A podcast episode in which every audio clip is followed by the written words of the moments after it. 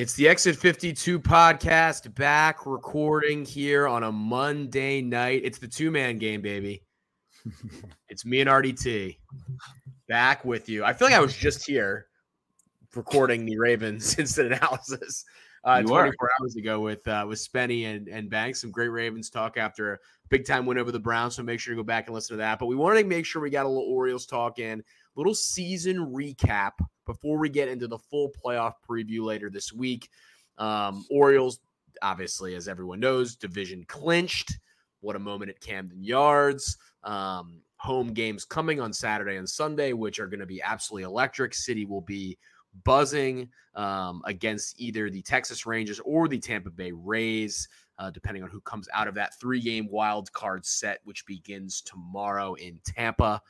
Um, but by the way, really quick, I've already looked it up. There are an insane amount of seats available for Tampa Bay. You can get in for twenty three dollars tomorrow. Um, the other Tampa. one that's like that, I believe, is Milwaukee Minnesota. or Minnesota. Is it that? Is it Minnesota? Bucks. Where you can get it for seven bucks. Baseball, yeah. Um, can't get in that. Can't get in that. Uh, that cheaply to the Orioles games on Saturday and Sunday. That is a more elevated price. No, um, no, no.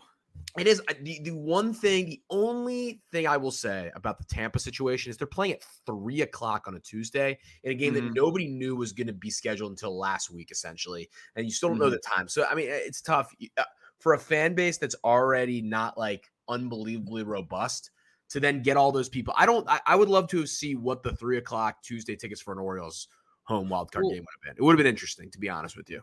Yeah, and I'm trying to remember. Obviously, the ALDS, the Delmon game. I think that was a three o'clock game, but that's ALDS. That's, and that's, that's a, I think that was on a was that on a Friday? So it's Thursday or Friday. One one of those. Yeah, I think I it was remember. a Friday because I was in my um, Maryland uh, days was setting up the press box. In my intern days was setting up the press box. So I think that was on. I think that was on a Friday.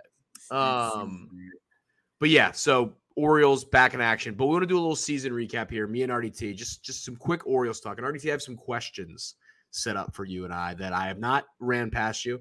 I have mm-hmm. six questions in the positive, and then I have two negative ones if you want to tackle them. We'll start with the six positive ones because this has been a hell of a season. Over 100 wins, mm-hmm. division title, first place in the American League in the regular season. Everything you can ask for. Are you ready? Yeah, I do. I do. We should also go back or at least grab a graphic of the preview. I think me was it me, you, and Spenny did. Yeah. Or yeah, no, me, you, so Jake. I, me, and Jake. Me, and Jake. That, and yeah, I would like to compare what our what our wins are and who had the biggest regression and stuff like that. I think we all put the Orioles in the playoffs. Correct, all three of us. I can't remember. I know I tweeted that I thought they win like 88 or 89 games, which mm. you know I look like an yeah. idiot. There. I know we all I, toasted the over under, which was I mean, oh, Talk about the easiest. And a half. Yeah, talk about the easiest bet of the year. Um, all right, let's start with this. The Orioles have handed this award out. Team MVP. It, and I tweeted this a couple weeks ago. Like, there's legitimately five, six, seven guys who you could argue would be it. But the last three or four weeks, the last month, I think Gunnar really just kind of cemented it.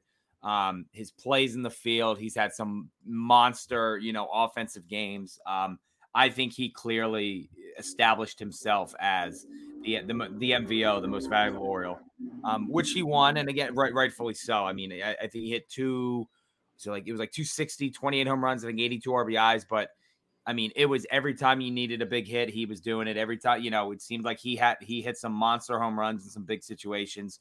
His, you know, I I think he should be a legit Gold Glove um, candidate at the utility position. Um, he was just he was awesome. He he was really really good down the stretch, and Adley really heated up, you know, late too. But I, I think it has to be it has to be Gunnar, and I, I think the uh, the media got that one right.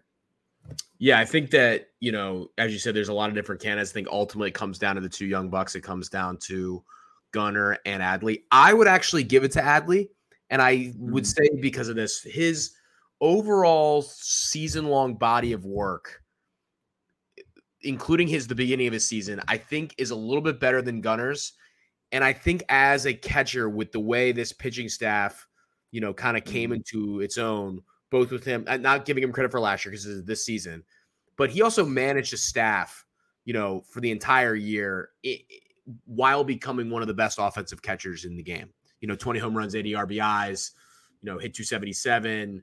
Um, obviously was an all-star, had the moment in the in the home run derby. I just think he at that position is you know not that replaceable by many guys in the entire league and what he brings i think from just a you know leadership standpoint and i'm saying that without being in the clubhouse he, he could theoretically not be a leader at all but mm-hmm. since he's they, they've just won since he's been here and he it feels like he deserves it for that reason because that has continued into this year and he has been at a really high level all year whereas gunnar who has been spectacular really struggled at the beginning of the year and kind mm-hmm. and I mean remember there was talks about like sending him down at one point which he's totally thrown to the side and been fantastic and there's no need to even really ever talk about that again but I just like Adley's overall body work absolutely no problem with Gunnar winning the award when I saw that tweet I mm-hmm. was like that's I mean you said it it's a total no-brainer to give it to him but I would give it to Adley for those. You know, you talked about Gunnar being a Gold Glover. I think Adley's value also behind the plate and what he's done with that staff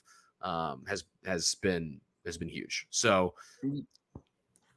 yeah, it's great. It's, it's great that two guys that, that that have a legitimate shot for it. As you said, there's guys right under the surface there that could also be considered.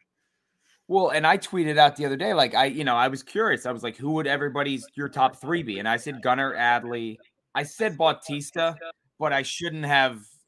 I, I should have done Bradish. I meant I, I just messed that up. Bradish was incredible. Bradish deserves his, you know, all of the flowers. I think he finished top three in the AL and in, um in ERA. Like he had the best pitching performance season long that we've seen from an Oriole in, in a long, long time. I mean, you got to go back to Mike Mussina for some of these numbers.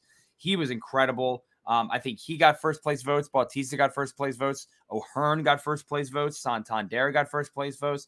Plus, plus um, Gunnar and Adley. So again, I mean, at one point it was like I don't know, just it could be any of these guys. So again, you you really couldn't go wrong with any of them. Um, I would have been perfectly okay if it was Adley, if it was Bradish, I would have been like, yeah, that's fine. If it was Bautista, I would have been like, yep, that's good. Um, but again, you know, Gunnar, I, I I thought was was the right choice, and and it's just such a great problem to have where it's like, oh yeah, any of these eight guys could win the award. That's how good this team was this year. Hundred percent. Best pitcher. I I, got to go Bradish just because um, if Bautista finished the year healthy, I think you could have made an argument for him because he's obviously he's arguably the best relief pitcher in baseball. I think he was. Um, and then Bradish, just again the way that he kind of came out of not nowhere, but he wasn't. We don't we didn't talk about him like we did a Grayson and you know guys like that, but he really just like he had one bad start I think against Boston, and that's it. Like he went a full season just absolutely shoving. I mean, his numbers are insane. And again, like he was never, he was just kind of a guy. Like you're like, yeah, you know, you could you could spot him in at four, maybe five, you know, just to, to fill out the rotation. And then you look at his numbers, which I'm pulling up right now. I mean, he was really, really good. And again, he had some big pitching performances and some big spots on the state on the big stage. I mean, he's 12 and 7, a 2.83 ERA, 168 strikeouts and 162 168.2 innings pitched and a 1.04 whip. That's a really really good, you know, just just season long performance. I thought 100%. he was awesome. Um, again, not taking anything away from Bautista. The injury sucked. We kind of got robbed of that last month and seeing what his numbers would have been and the, the record, you know, chase for the strikeout per nine. But I think it has to be Kyle Bradish. I think you're absolutely right. It would have behooved of us probably to have gone back and listened to our preview pod and and to to take a number of our takes. We'll do that when we have Jake on the show so we can we can go through all of them. Mm-hmm. Because I I think Bradish I think Bradish was a guy we briefly talked about but wasn't exactly a like, you know, this is who the st- rotation is going to lean on. It was more of like a, you know, can they get certain things out of like Wells and Gibson and Cole Irvin to to bridge themselves to Grayson. Like mm-hmm. that was the sort of like the idea. Obviously, they they add Jack Flaherty into the mix eventually, um, and Dean Kremer was always going to kind of be there.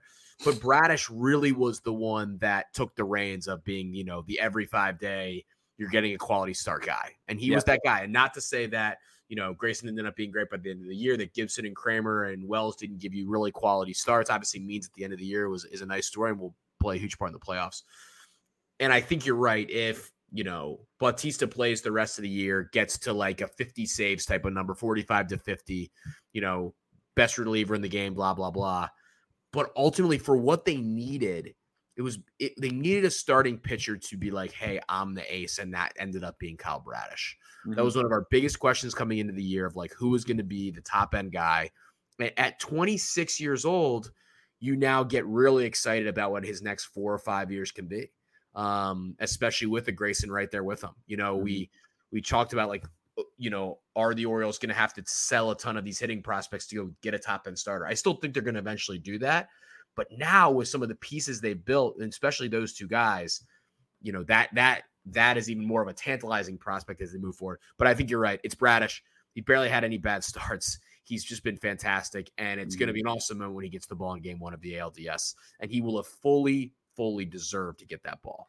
Um, and, it started last year too. His second half last year was really, really good. And again, I think we were all kind of like, oh, maybe this is kind of fluky. You know, I don't know. I mean, his numbers against Houston, he has absolutely dominated them. And again, that started last year, late in the season in Houston, and then he continued it last year in Camden against Houston, and then this year again, especially. So he seems to really step up in those big games. So yeah, it's it's it was awesome to see him kind of just cement himself, like you said, uh, being like, hey, you know what? I'll I, I got it. I'll step up. I'll be the guy, and he did all year long.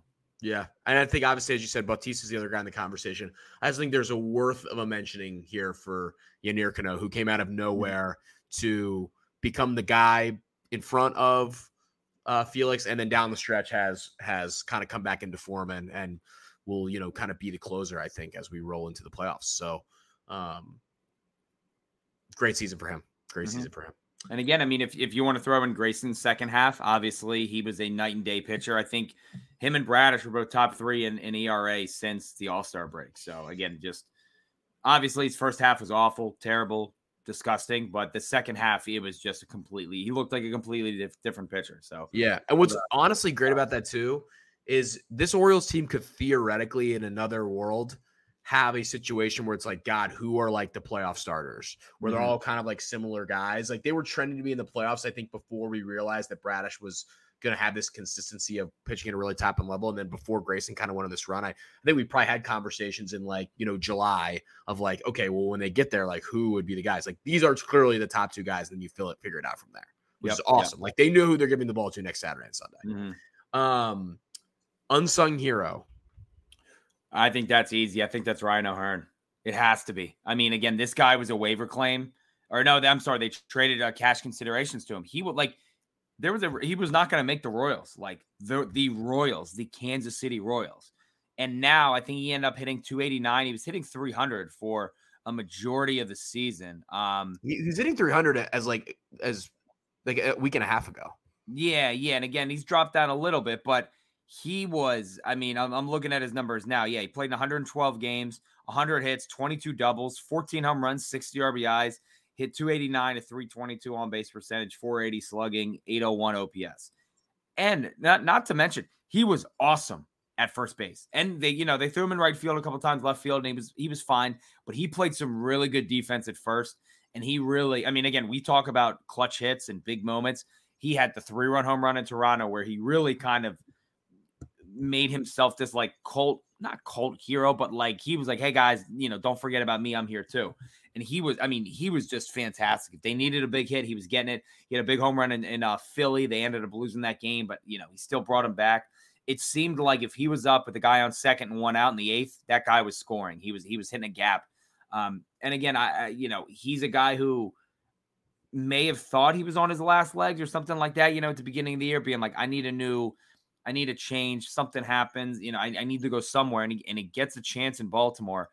And again, I mean, cr- kind of he stepped up when Ryan Mountcastle went down with the vertigo, which is a very scary situation for Mountcastle. Yeah. And then it turned into people being like, you got to trade Mountcastle. We have O'Hearn. We got to trade Mountcastle. And then they turned into the Ryan brothers platoon, which they were just mashing when Mountcastle came back. So he was again, we talk about it. I mean, uh, there were eight or seven or eight guys that kept this team afloat for a, a two, three week period, and Ryan O'Hearn was one of them.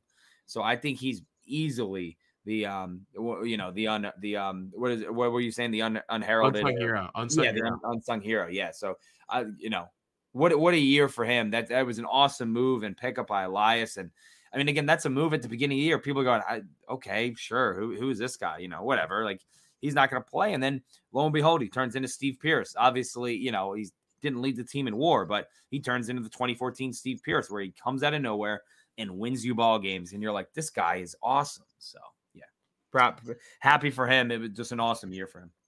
He's definitely the winner. I think that in a world with, I, in a world with, I'll just make an argument for one other guy. In a world with all the star power they now have at the top with Adley and Felix and and Grayson and Gunnar, some of these guys. I think Anthony Santander just kind of gets forgotten in the middle mm-hmm. of this team. A guy that played 153 games, hits 20 in homers, around 108, 100, around 100 RBIs. Like he's just a constant. And I think that sometimes when you're a constant, you just kind of do the same thing every single time. You just kind of get forgotten about. Mm-hmm. And he, I think, is going to have a moment here when we get, you know, in over the next couple weeks where like he's going to have his like big, big moment. Yeah. Um, and we've seen him. He, he, showed up in the World Baseball Classic in this type of environment, and so I'm, I'm just fascinated to see if he if it raises him up just a little bit more. Um, yeah, I can see that. So I I think O'Hearn is clearly the guy. I mean, what an incredible. Um, he reminds you of Cano a little bit. But Cano's gotten a lot of like the national plaudits. He made the All Star game, so he's like mm-hmm he's you know he's kind of gotten his flowers. Yeah. O'Hearn is a guy is is so clear the answer is, but I just wanted to throw a, a shot in there for Tony Taters because yeah, you know, what a year for him. I was reading something. I think it was I forget what it was. I was reading today, and they were like, son, like he doesn't get grouped in with the young hitters in Baltimore. They were like, he's 28. Like yeah. he's not old by any means, but he's not included in the Cedric like Adley, Gunnar, you know, Mountcastle group, but they're like, he's not old by any means. He's 28 years old. He also he made some great plays in right field this year. He had a handful of really, really nice catches. So yeah, he he was he was awesome too. And Cano is going to be another guy that that um I wanted to at least bring up because it's funny. I was I went back and I rewatched the last game of last year just to like go back and see it. And Cano pitched in the game, and I was like, I had no idea who this guy was and they were like, "Oh yeah, yeah, this guy, you know, he has the stuff, but he's just way too inconsistent, and we'll see what they can do with him in the offseason. And it was just like, well, that's you know, nice looking back into that uh that magic eight ball or that crystal ball or whatever. And that's what's so funny. You talk about the, like young hitters. Obviously, if Adley, it's funny that Adley's 25, Ryan Mountcastle's 26. Yeah, like, but Ryan Mountcastle's like this, like old, you know, you know, Austin Hays is 27. Yeah, well, like, it's also funny because again, like and that's different because Adley Adley was a college hitter, so he yeah. you know he's young but he's old, um, well, older. The, the, age thing gets me because again, anytime like they show Adam Frazier and they're like, there he goes, the oldest man to ever play baseball. Like it's in, it's incredible he's out there. And I looked up his age earlier in the year, and they were like, he's 32 years old. He's not he's not Julio Franco. Like yeah. 32 and they're like wow it is a just a miracle he's even breathing right now like think about this mountcastle's 26 heston kjerstad is 24 yeah, like it. This is this is like the Joe. It's gonna be the Joe Burrow like Lamar Jackson thing. Like yeah, yeah. It's, it's gonna be that age comparison. Yeah. Uh, most underrated. Um, um, I may go Tony. I I think I would go Santander because again, he doesn't. He had the big moments. He had the Yankees walk off, um, the one nothing home run. Um, and again, he. I tweeted it earlier. Like when he gets hot, he hits his home runs in bunches. Where he's hitting five in a week. He's hitting six and four games, and he's just you know mashing the ball. I think he was he was one of the top doubles uh, hitters in baseball um, this year. So he he again he always seemed to show up when you really needed it, and he did go into these cold slumps. Um, he started out the year bad too because I remember after the WBC we were like, oh man, he's he's seeing the ball really well, and he's gonna he's firing off, and and then he kind of you know was slow to start, but again when he gets going, there aren't many better power hitters in the game. He he can really really hit them. Um, and again, he you know he played almost every day. He's very he's like a sneaky athlete. Like he makes some nice plays and right, but he, he's not the fastest. He doesn't look he doesn't run like a gazelle. But if you needed a play, he'd make it. And and and again, if you needed a big hit, he would be there too. So I I, I think Santander for me. Yeah, I think he has an argument. I, I, I almost thought of giving this to Austin Hays, but he, he was, was an all star, so you can't say he was underrated. But he just doesn't get talked about. I'm going to throw a little bit of a curveball.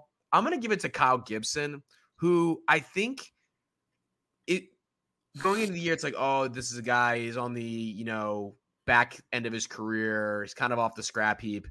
Gave you exactly what you wanted. Mm-hmm. I mean, like you know, 15 and 9. I know wins and losses don't really matter, but threw almost 200 innings and was just kind of a workhorse and was there all year, started 33 games. Like, I think, you know, he's not one of the Orioles' best three or, you know, maybe he's the third best starting, no, not with Means. He's the fourth best starting pitcher on the team. Maybe you, you know, whoever's behind.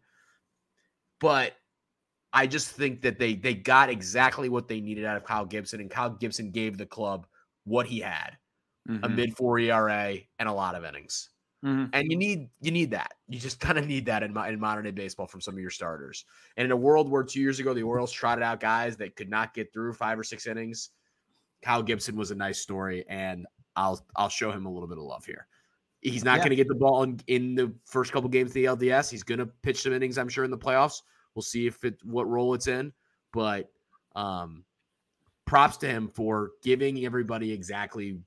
I think I think it was like, oh, this is a guy that like you know we, we we're waiting for this guy's innings to get replaced, and he stayed and he stayed and did his thing the entire year. So yeah, and and he had some rough starts, you know, again down the stretch, and it was kind of like, all right, maybe he's kind of running out of gas. And then I think it was the game in Cleveland where where they needed a big start and they needed to rest the pen. And I think he went eight or he went seven. And he did that a couple times this year where, again, they were like, hey, we need you to go seven. We absolutely need it. And he did it. And and again, he, you know, he's not a two ERA guy. He's not a three ERA guy. Like we know what he is. He's an older veteran. Um, but again, he was there for a reason. And I, I thought he did a, a, decent job of it this year. Um, one other guy that I do want to name is Danny Coulombe. Yeah, he was my other pitcher I was going to potentially say. Yeah. Yeah. 61 games. Again, this guy was brought in like a day before opening day. I had no idea who this guy was. Um, and he turned out to be a really, really good pickup. And, and again, a, a just a very solid bullpen arm, which again, you need a lefty. Um, he just seemed to always get the big out when you needed it. He came on with guys on, you know, second and third and one out and was able to strike a guy out or get a ground ball or a, a pop up, something like that. So I, I did want to shout out to him. He was fantastic this year. Do you want to even do the two negative ones? Yeah, we can. I, I think so. Sorry. Biggest disappointment. Um, bum. Biggest disappointment. I am kind of rolling down the list. Um, I can go first if you. Yeah, yeah, you yeah you go first. I'm st- I'm looking. I'm i hate to... do this because I really like this guy and I thought he was great on our podcast. I think it's Colton Cowser. I mean, mm-hmm. unfortunately, in the run of Orioles prospects that hit, he didn't have his best stuff when he came up to the big league club, and that's his story is certainly far from finished. Um, but I think many people thought that it was like, oh, they've brought in Aaron Hicks and Colton Cowser will replace him and be a starting outfielder as we head towards the playoffs. And it just mm-hmm. never really happened for him, unfortunately. Um, yeah. and he had a great moment a couple days ago for the Tide. So he, you know, he's gone down to AAA and and refound it, and that's great. And I he will be in spring training next year, and I'm sure make the big league club out of spring training and and be great. But I think there was a lot of expectations for him to just follow in this line of guys that was impressing. Mm-hmm. Um, and he just wasn't able to do it. Um, could not hit at this level yet. So or at least when he was up. So hopefully that gets rectified. But in terms of the hype level, he feels like the biggest disappointment to me. Yeah, I I think that's that's not wrong. Again, it, it was kind of disappointing to see. I mean, he kind of produced early, had some big hits in the Yankees game and series, and then it yeah, he was getting on base a little bit, you know, scoring mm-hmm. runs that mattered. Yeah, he was, you know. Then it kind of got time to like, hey, we got to we got to figure out a move here. So yeah, I, I, don't think that's a bad move um, or a bad pick. Um, I'm gonna go, and again, this is not piling on this guy. Cedric Mullins only hitting 233 with a 305 on base percentage. And he did get hurt. And again, that groin injury is is not an easy one to play with, work around. It lingers as we saw, but he just could never really get it going. Obviously, we were there for the bird bath night. Um, we saw him there, the cycle and all that. But and uh, I mean, he he showed up in in big spots. He had the the the, the big home run in Houston. He had the the inning performance in Seattle, which was incredible. Um, and he was probably on his way to making the All Star team before he got hurt. But yep. 230. He had really got he had really gotten hot in the first half before the injury. Yeah, and then again, he just could never really.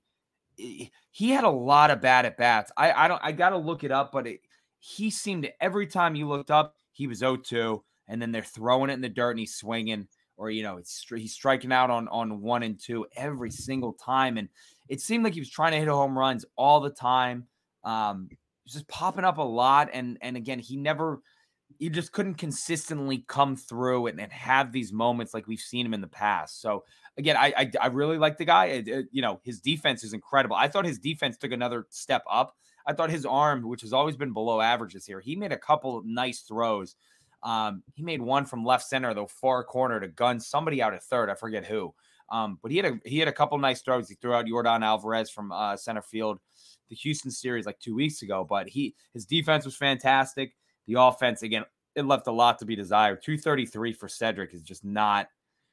He he got to got to give a little more. And again, he only played 116 games um, 94 hits, 23 doubles, the three triples, 15 home runs, 74 RBIs. So again, 19 stolen bases, three three caught stealing. That's fine, but 101 strikeouts. You know, that's. I, I thought we would get a little more out of him. Again, obviously the injury kind of puts the asterisk on it, but I, I think it has to be Cedric. Yeah, for sure. It's middle time injuries for him, and he's going to play a big role um, mm-hmm. as we move forward through, through the playoffs. So you hope that he can kind of get back on one of those hot streaks um, but yeah, I would agree. Of the guys that played consistently, yes, yes. Um, or, or sort of were you know starters in pen like he would be when he's healthy. He's the most disappointing of that group based on expectations. Mm-hmm. Um, I, I Cole Irvin I also would throw in there. Yeah, but I I will say I mean the thing with Cole though is again I I did Obviously, we didn't get what we wanted out of him, and he never really got his rotation spot back, or, or you know. But the fact that he was openly being like, "I'll do whatever it takes," you want oh, no, no doubt, no, you oh, know, yeah, I'll do that. Guy. You need me out of the pen, I got you. Like, no, you know, didn't bitch, didn't piss and moan. Um, so yeah, but but I, I'm with you again. I thought he would be a, a, rotational guy, and that may just be a note about the rotation and how other guys stepped up, and he just never got that spot back. Well, the last guy I was going to finish with, who's really even more than that, is they traded for Jack Flaherty to start playoff games, and he's not going to do that. So, yes, true. But again, if he can be a weapon out of the bullpen, sure. Like I mean, and, and, what's, what's, and what speaks and why it's so great, and it goes back to what you said. What is great about the culture of what they've built is those guys seem just as bought in as everybody else, even though their individual seasons have not gone the way they probably would have liked. Mm-hmm. Um, and it does. It seems like you know you see Flaherty in the clubhouse, you know, party like they they there's no like moaning or you know sitting in the corner. There just doesn't seem like any of that, and that's great. And it's like that's why it's even hard to it's hard to like throw down on these guys from a disappointment standpoint because they're all so bought in that it's like there's no like story of like oh you know behind the scenes it got really bad with blank guy blank guy. So you hope that they mm-hmm. then have their moments later in the year. Well, there were there were a couple of those stories floating around, but again, yeah. some of the guys seem to I don't know if there was a talking to or something, but some of the guys have seemed to come around. So yeah, so we'll, say that. That's all that matters now. It, it's also it's funny just that like, it's just like the U.S. Ryder Cup team, most unified team ever. Where it's it is funny that we're just trying to like nitpick to be like, what went bad about a 101 win? Well, that's what, we're like, I don't know. It's well, that'll take me into my last question. Lowest point of the season. I think the Adam Jones night. I think you know. I think the retirement. That's what I. I mean, that you know. I mean, that night was like a. This is going to be an all-time great Camden Yards night. They sold out a week and a half advance. I'm telling people not to go to the Maryland game. Like, forget the black uniforms. We got Adam back, and then they just got their dicks kicked in. They got their lunch money taken. They were they were licking the white dog crap right in front of you know your house. They got embarrassed. And again, that's when they lost those two to the Cardinals. Then they lost that one, and then um the Thursday night game too. I think it was that was the Tampa two. Tampa, so again, yeah. it's like, oh my god, it's a you know that that game either put them up was that a half a game and a half, or or that may have even tied them with Tampa again, being like, we may get swept here. This may be the sweep that that you know hasn't come yet. So then I think that, then you have the amazing grace Grayson Saturday night, and then the big game moment game on Sunday. Yeah, and again, um, that that was that's the only point I think I thought where it was really teetering, and it was like, oh no, what you know, what this this could go very wrong. It was that, or it was the first uh, City Connect night, which I don't know that may have taken yours, but Grayson kind of just again laying an egg and and Texas teeing off on him. I can't I, I can't say that Friday game because I was so detached. I'm so glad I wasn't involved for a, we did have it on the we did have it on the press box because of you know for how many some, innings? some some people some people sitting next to me who are Rays fans who also work in Maryland had to sit there and watch right in front Oh, of me. I forgot about that. but but I got my revenge a couple days later. Um, the lowest point for me is the Kevin Brown thing. I, I mean, Ah, that was I, in a world where there was some off the field stuff that happened to the Orioles that was just so um ridiculous. God, I forgot. I Um, forgot all about it. that is the one that takes the cake of just who knows what the real story is. We will never know, but you know we will know probably to a certain extent. But you know, there's voices we'll never hear from on it. That was just so ridiculous. yeah. and it's obviously great. Kevin Brown is back. All everything is hunky dory, but that was just a gross distraction from what was just an epic year uh, um, developing for the team. So that to me is the lowest point. Um, that Friday Rays game is probably the Adam Jones night because that was poised to be a great night. And then we'll finish it with this RDT, your favorite moment of the year. I mean, there's a couple. Besides winning the division. Besides winning the division. Yeah, winning the division, obviously. Yeah. Uh, being at that game was fantastic. That was that was a lot. I had not had that much fun at an Orioles game in a, well since the Bird Bath. I mean, it's been a lot of those games this year, but that was like a truly like, oh my god, this is an incredible game. Um, and shout out, there were a bunch of the podcast listeners in our sec in section 16. There were a ton. Be, Love uh, like, hey, love the podcast, blah blah blah. Guy Pickles uh, this weekend too. Shout out to him. I forget his name. Him and his dad were there. Um, and I don't. I mean, there could be so many. It could be Adley's first swing on opening day, the home run that was awesome. incredible. It could be Adley in the Derby, which was again he lost, but that performance was un, uh, was unbelievable. Um, it could be the Rays series that got that led to the Kevin Brown situation where they took three out of four and Gunnar had his whole series. Um, it could be the Gunnar stretching that single into a triple. Um, I, I, I don't know. Like I, I gun to my head. I'm sure again of the bird bath, the the Mullins Yeah. uh, cycle. Um, Yeah. I was at the Taylor Swift concert. I'm trying to think. I don't. I truly don't know. Um, it, I'm gonna give you two that are tied for me, and one underrated one. So I don't have one that wins. Sunday versus the Rays at home, clinch the playoffs, yes. the comeback. Yeah, the the Incredible. Frazier double down the line. Yep. Incredible, incredible. Sorry, Alyssa, incredible. Um, the um, I wasn't there for this or watching live, but I was leaving College Park um the day of the Sunday night baseball game against the Oh, Yankees. Yep. And that I went I went to hit golf balls. And I'm standing at the range and I I lost track of time and I was going to try to get in the car to like listen to the first few innings as I drove home then watch the rest when I got home. So I like lose track of time like oh my god the game has started. So I like pull my phone up and just look at and it says 4 nothing or something. And I'm like yeah, it was six oh nothing before I got my god they're just blowing the doors off them in the first inning. And I'm Mhm. like, this has got to be the greatest baseball game anyone's ever attended at Camden Yards. As I'm just then put on ESPN, I just watch the rest of the first inning. And, and just an amazing like statement of intent from that team on a national, the first really national spotlight game of the year, where it Mhm. was like, oh my God, Cincinnati baseball's back in Baltimore. Like, let's get a look at this kind of young up and coming Orioles team. And they could not have put on more of a show. Yeah. My underrated one is the Jorge Mateo scoring on a ball like early in the year, Mhm. scoring on that ball they should never score on. Versus uh, that to me was like that to me was like there was a lot of Orioles magic stuff early, but that was the first one was like, okay, there's just gonna, gonna be some weird stuff that happens. Like what just happened? Like that was in the middle of Jorge Mateo mania. Obviously, that petered out as we went through the rest of the year, but it was just it was just magical. I was like, this is just so ridiculous that this is happening. The Yeah. Adley, I mean, really, you're right. The Adley first swing on opening day, I was like, oh my god. I, I literally was we're the greatest team that's ever existed. this is unbelievable. And then yeah, I mean, not even though that was his first swing, he goes five for five, like with the Yeah. you know the double and and uh, yeah, that again, I'm and like more games are coming to me like as I'm just like any of the you could think of any of the games in Toronto where Mountcastle, you know, you Austin Hays' catch in Toronto. I mean, that was an unbelievable play. Like there were just so many big ones. I don't know. I mean, it's and again, credit to MASN did a, and I don't know if you saw, they had an hour long like season recap tonight, and they showed all That's those, awesome. Oh, it was so good, and and it, you know they, they they just covered everything. I mean, Gunnar's 460 foot home run against the Royals. I don't and I don't I don't know if you've ever heard the call. Um, I forget who does it, but they've been they've been tweeting out all the like the away calls for these big Oriole moments.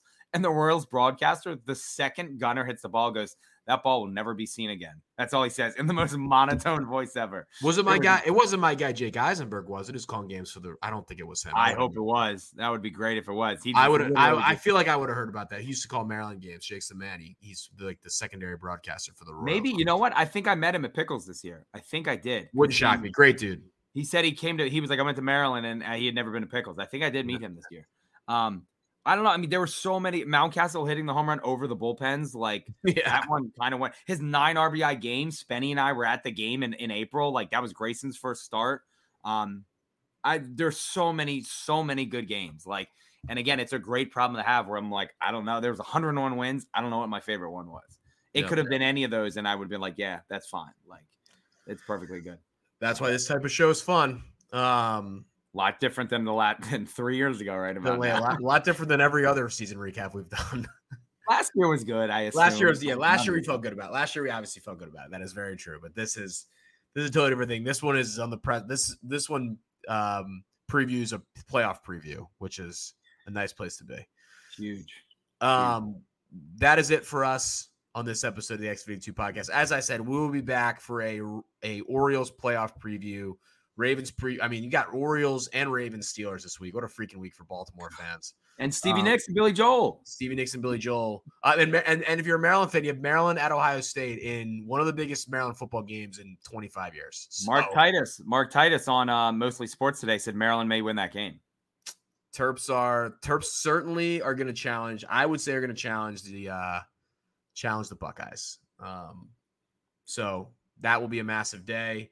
Um, we will be there to cover it all. Orioles preview coming. Obviously, we'll have all our Ravens stuff that we do this week. Jumbo set. Make sure to listen to all that. Ravens instant analysis. Go back and listen to that show. Me, as I said, the top me, Spenny, and, and Banks came on after the, the win over the Browns, and then we will have instant analysis on Sunday after everything, after Orioles and Ravens. Um, I think we're going to try to do as many Orioles instant analysis as possible after the playoff games. Mm-hmm. I know mm-hmm. RDT is potentially planning on doing some watch alongs as well. So yeah, we're gonna try and figure some of that stuff out. Again, it's kind of just all, uh, yeah. This is the, yeah, develop, but this is our first time covering a postseason Orioles team, so we're gonna see what works and what doesn't, and kind of throw a bunch of different stuff at you. So um, get excited for that. So uh, the coverage will be will come fast and furious from the Exit 52 crew. So uh, we're can I add, Can I add two notes too? Absolutely. Wednesday, this Wednesday. If you're listening to this, it's probably Tuesday. Um, come out to Jimmy's. Uh, doing the event with DL Hall, which again, it's like we're going to be watching whoever the Orioles may play. I mean, that game, those playoff games are going to be on. Come on out to Jimmy's. Um, I think it's, I think this charity is Soft Side, which is like the pet pet charity and stuff like that. So again, come on out. Um, get an autograph, meet DL. Um, the, the, one with Grayson last week was incredible. If you were there, you know how good it was. He's the best. Um, DL is going to be if better, maybe. I obviously we've had yeah. DL's a fun. I mean, we've had DL on. He's a fun guy to talk to. Great personalities. Um, we're gonna try and get some of the other guys to pop on in. But again, I mean, come on out, watch some playoff baseball that the Orioles are not playing in. Like again, it's like a it's a perfect storm. Um, get some get some crab cakes, get some drinks, and again, um, come hang out with DL, uh, mix it up, and then shout out to the Tides too. It, nobody the Orioles are the number one seed in the AL, and then they're like, oh yeah, by the way, their AAA team just won the fucking championship. Like with Colton Cowser hitting a 455 foot grand slam, with Jackson winning whatever other award he won today. Like, yeah, I was gonna say, and by the way, the, the prospect of the year also plays for the Orioles. Scary. Like this team is, they're getting, they won 101 games, and they're going to be better next year. Like that's terrifying. Absolutely terrifying. So, yeah, I mean, there's a lot. There will be a lot of time to talk about it, but the prospective infield that includes Jackson Holliday oh. and Gunnar Henderson is mouthwatering. Yeah. And then, oh, Jordan Westburg and Ryan Mountcastle and, and Ryan O'Hearn. But also, I will say this my last note the tide, they took a 4 a.m. flight from Vegas back, back east. That is brutal.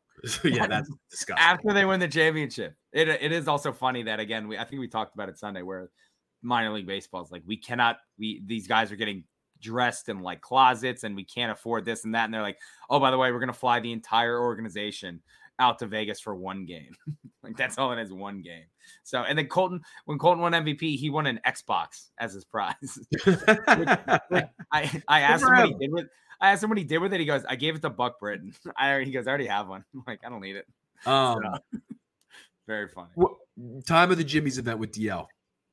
Yeah, it's it's six thirty uh, again on Wednesday. What is that? The fifth, um, third, fourth, fourth, And just Fifth?